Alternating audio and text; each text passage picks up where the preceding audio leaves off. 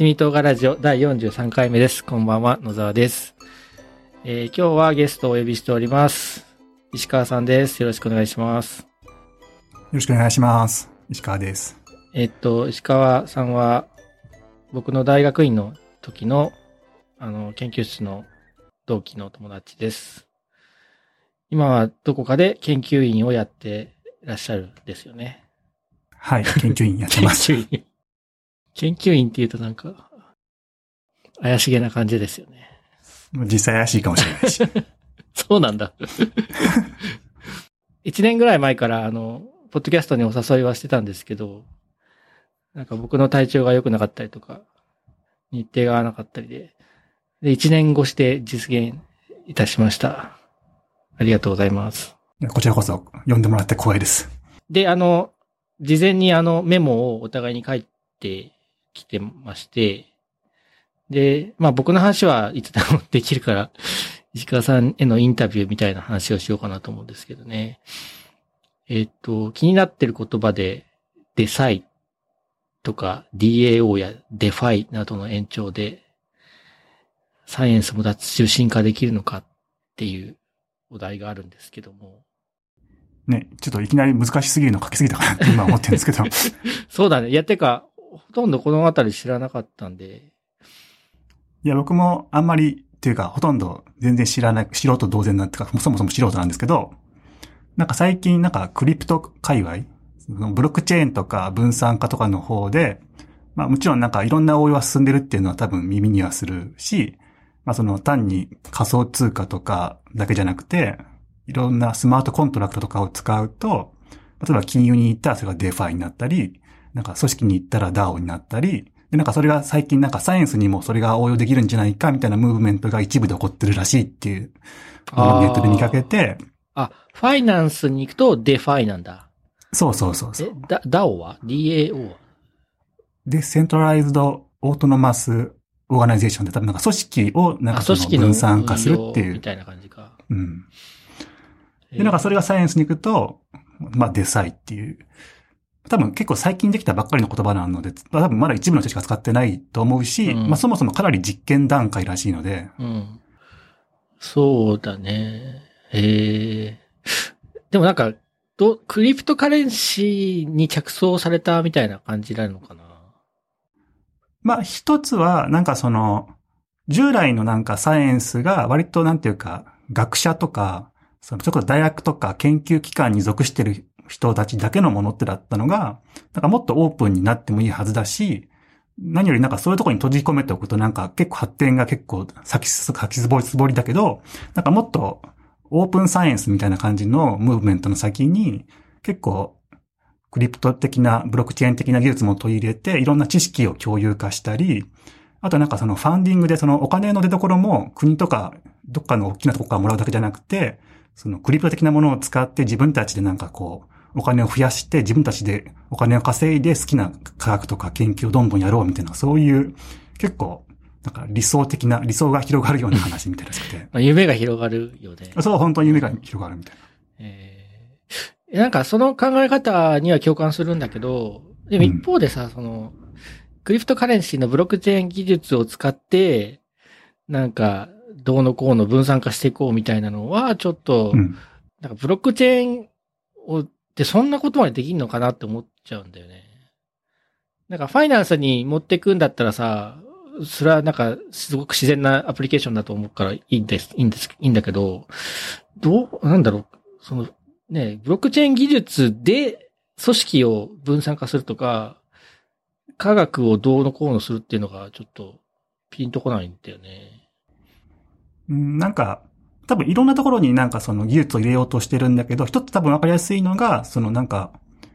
科学技術予算とかが国とかからもらうのだと多分限界があるけど、まあそれこそ自分たちでなんか、その、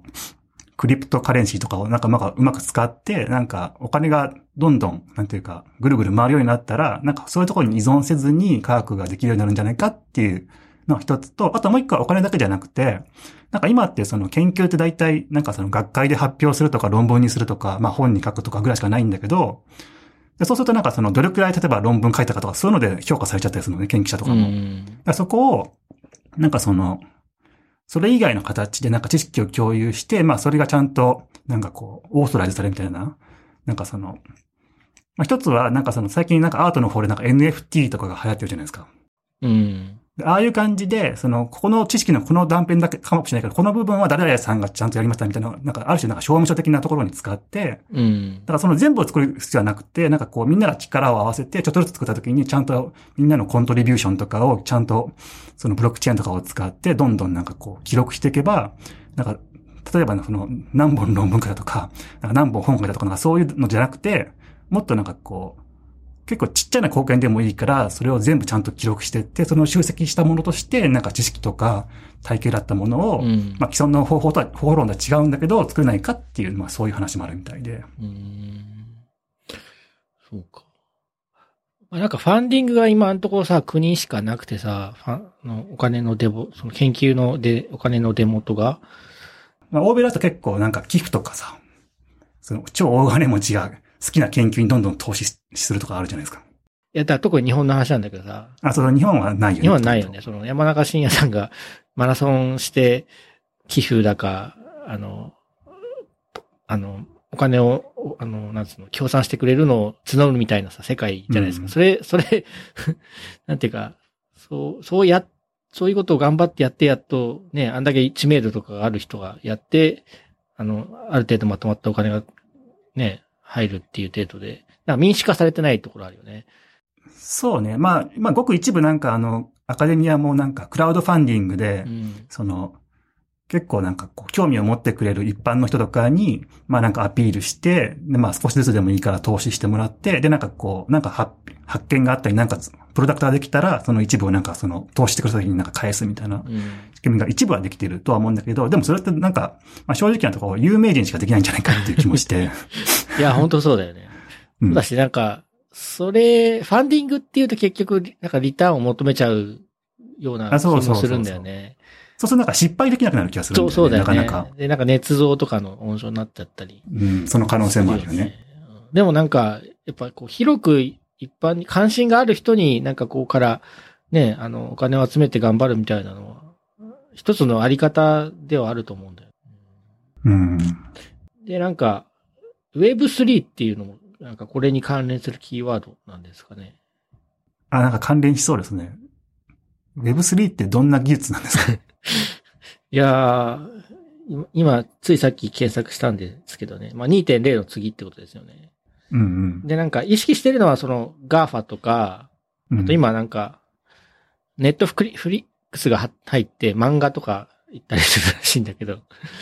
うん、マイクロソフフト、アマゾン、ネットフリックス、グーグル、アップルみたいな。ト。うんうん。すみません。うまく聞き取れませんでした。なんか起動してる。うん、起動しちゃった。えーっと、なんだろう、その、そ要はそういうところにさ、その、そういう大きい会社に情報を、個人情報とかが、あの、持ってかれちゃっていて、結局なんか、本当はなんていうのかな。もっとこう、オープンで自由だったはずなのに、なんかそういう、お大手プロバイダーになんていうか、す加戦されてしまっているところから、うん。あの、脱却するみたいな話なん、を、だと思った。うん、なるほど。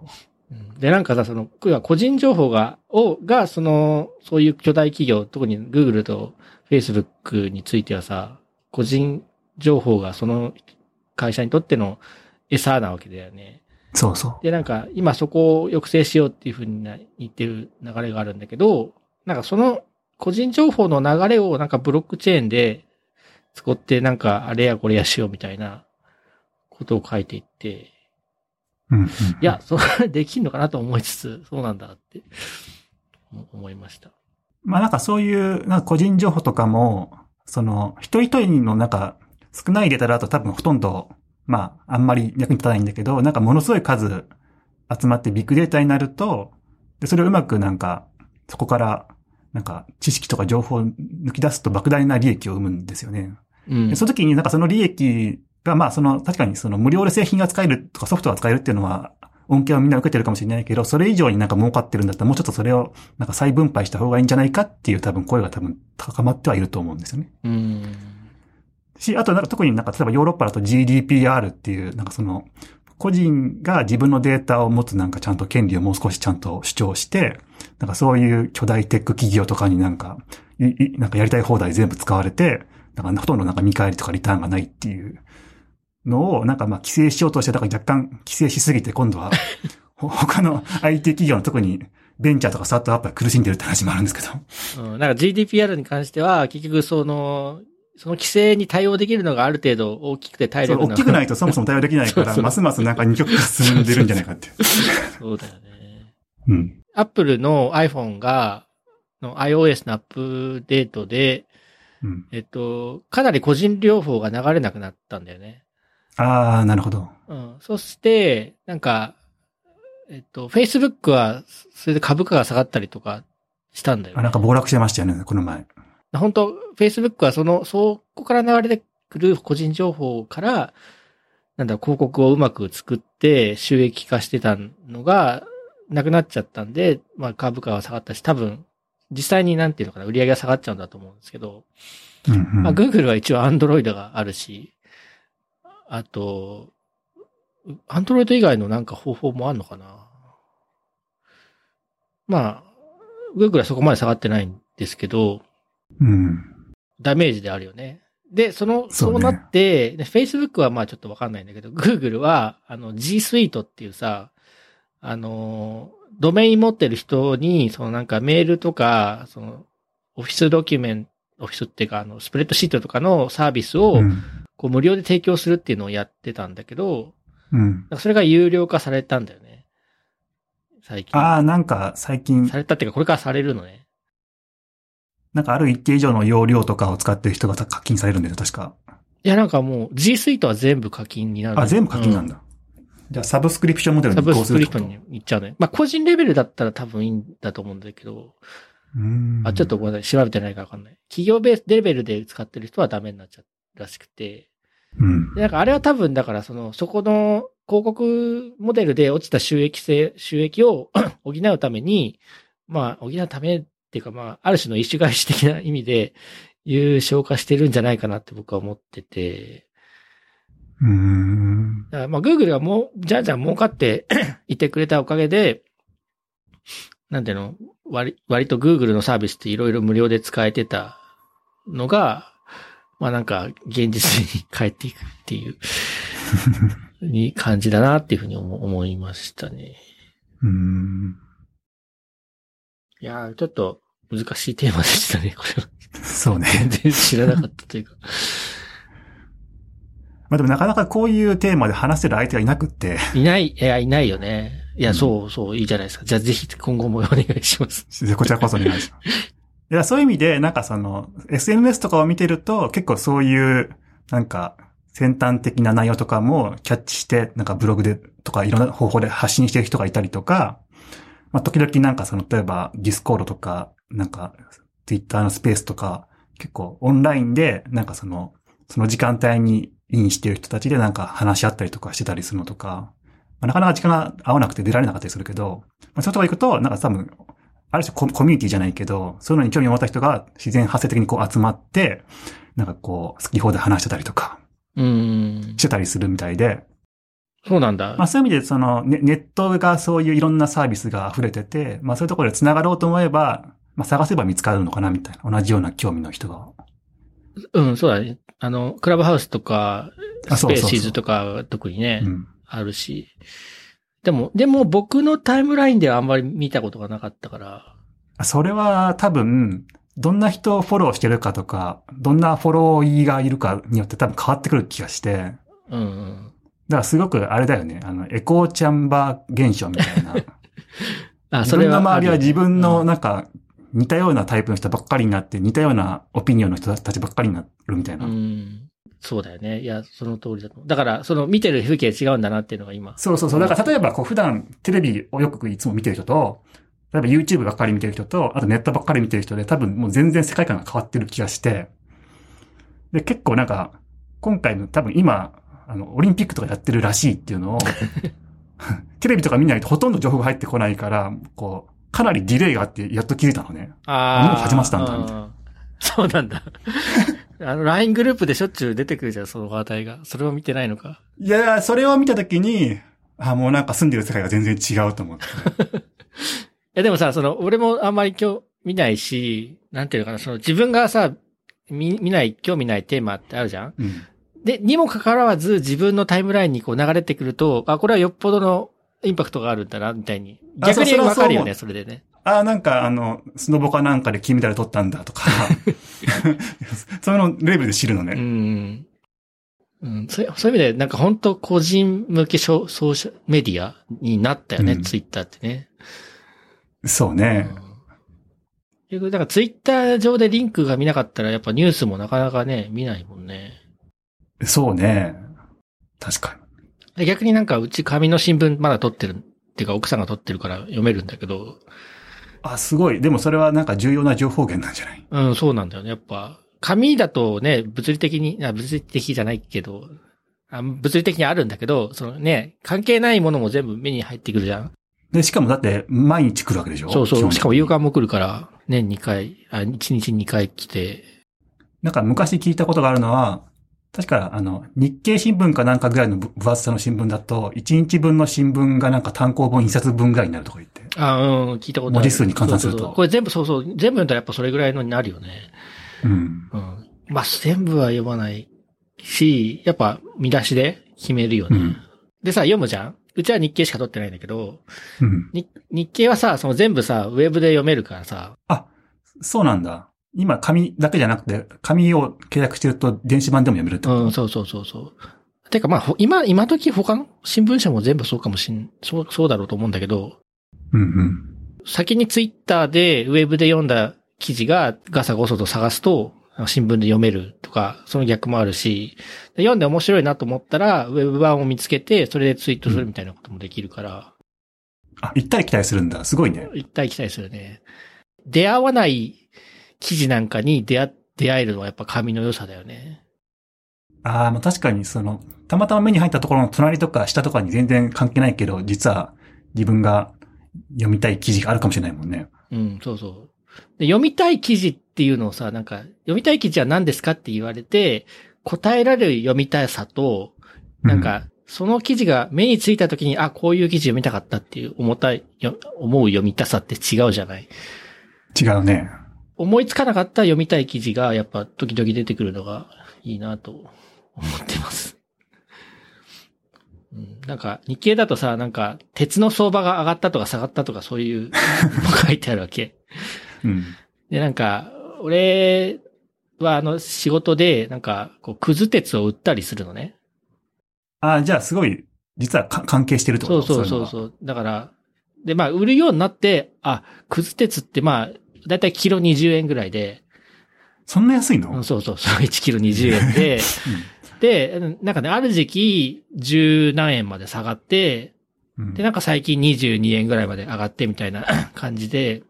相場が変動してるんだっていうのが。面白いね。知ってさ、うん。で、今中国があの、に CO2 出すなって言って、こう電力止め、抑制してるじゃん？そうなんだ。してるんですよ。そそれすらしか知らないんだけど。なんか、うん。あの、まあ、多分北京オリンピックもあって空気をきれいにしなきゃいけないみたいなのもあるし。ああ。それあと、し、脱炭素、脱炭素化の流れもあって CO2 出すなみたいなのがあって、うん電気、電気減らせみたいになるじゃんで、なんか鉄の業界って電気すごい使うから、ああ。えっ、と、なんかなんだろうな、新しい鉄を作るのと、うんえっと、そのくず鉄を一回溶かして、また溶かしてまた作り直す鉄とあって、うん。コークス使って酸化鉄を鉄にするのは高炉っていうのね。高い炉って書いて。うんうん。えっ、と、そっちは、だから二酸化炭素めちゃくちゃ出すし、えっ、と、あと、まあ、なんか多分燃焼させるから、だから電気はそんな使わないと思うんだけど、そ、でも炭酸ガスは出すから、まあ、そっちを抑制して新しい鉄も出てこないし、えっ、と、あと、電炉って言ってあの、電気で溶かして、新しい鉄を作るっていうやつは、まあ、電力すごく使うから、まあ、そっちも電気抑制で、あ生産量落ちてて、そうすると、こう、かなりさ、中国の鉄の生産量が増えてったとから安くなってたのに、うん。鉄中国は生産量減っちゃったから、また上がってるみたいな感じ。すごいね。そんな、こう、波及効果が、こう、如実に現れるんだね。出るんだよね。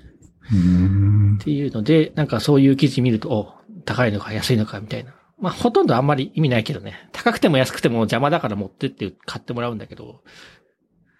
そうなんだ。別になんかその、さ先読みして、なんかか、上がりそう、下がりそうで、別になんかそれで取引してるわけではなくて。そうそうそうそう、そういうわけじゃなくて。定期的になんか出るって感じなのその、うん。まあ、ちょこちょこ、なんていうのかな、出てきて、で、し処理して、なんていうか、その、くっついてる、なんか異物を取り除いて、鉄くず屋さんが引き取ってくれるようにして、うん。で、まあ、溜まってトラック一杯分ぐらいになったら持っていくっていうのをやってるんですけど、ちなみにトラック一杯分って何キロぐらいなの？えーと、1トンぐらいじゃないかな。700キロとか。うちは本当小規模というか、それが商売でやってるんじゃなくて、ただ、その、廃棄したい、邪魔なものを捨てたいっていうよモチベーションでやってるて、うんで、なん、か処分屋さんにか頼むと、まあ、そそれなりにお金がかかるわけよ、その、うんうん運搬費とか処分費とかで。あ、じゃあ自分で、その、持ってった方がいいってこと？そうそう。だ手手間暇かける代わりに、その、お金もかからないし、なんなら、ちょっとお金くれるみたいな感じ。要はその、付属品とか、鉄に、くず鉄にならない部分をは剥がさないと、鉄としては安くなっちゃったり、あるいは引き取ってもらえないの。だから、その、そこが手間なのね。で、業者に委託すると、まあそこは向こうがやってくれる代わりに、こっちがその手間賃払わなきゃいけないみたいになるから、えっ、と、まあなんかケチくさいというか、節約しいやいや、重要なことじゃない ビジネスとしては。節約執行なので、自分でやって、で、うん、自分で鉄くず屋さんに持ってくと。っていう感じですね。でね、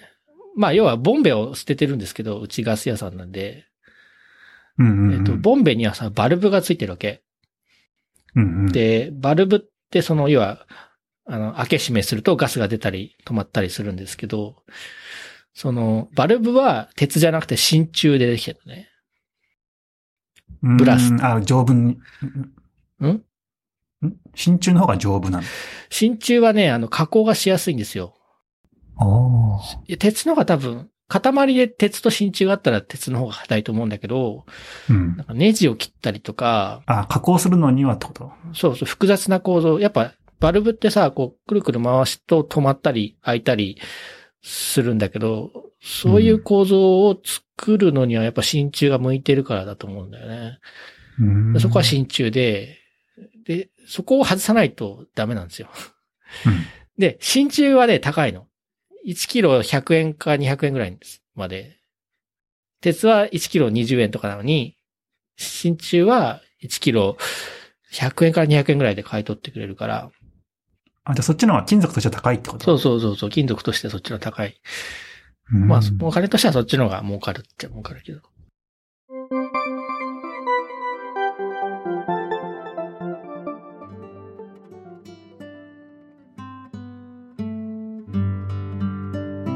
七味唐辛ラジオ第43回でした。石川さんと僕のお話は次も続きますので、楽しみにしていてください。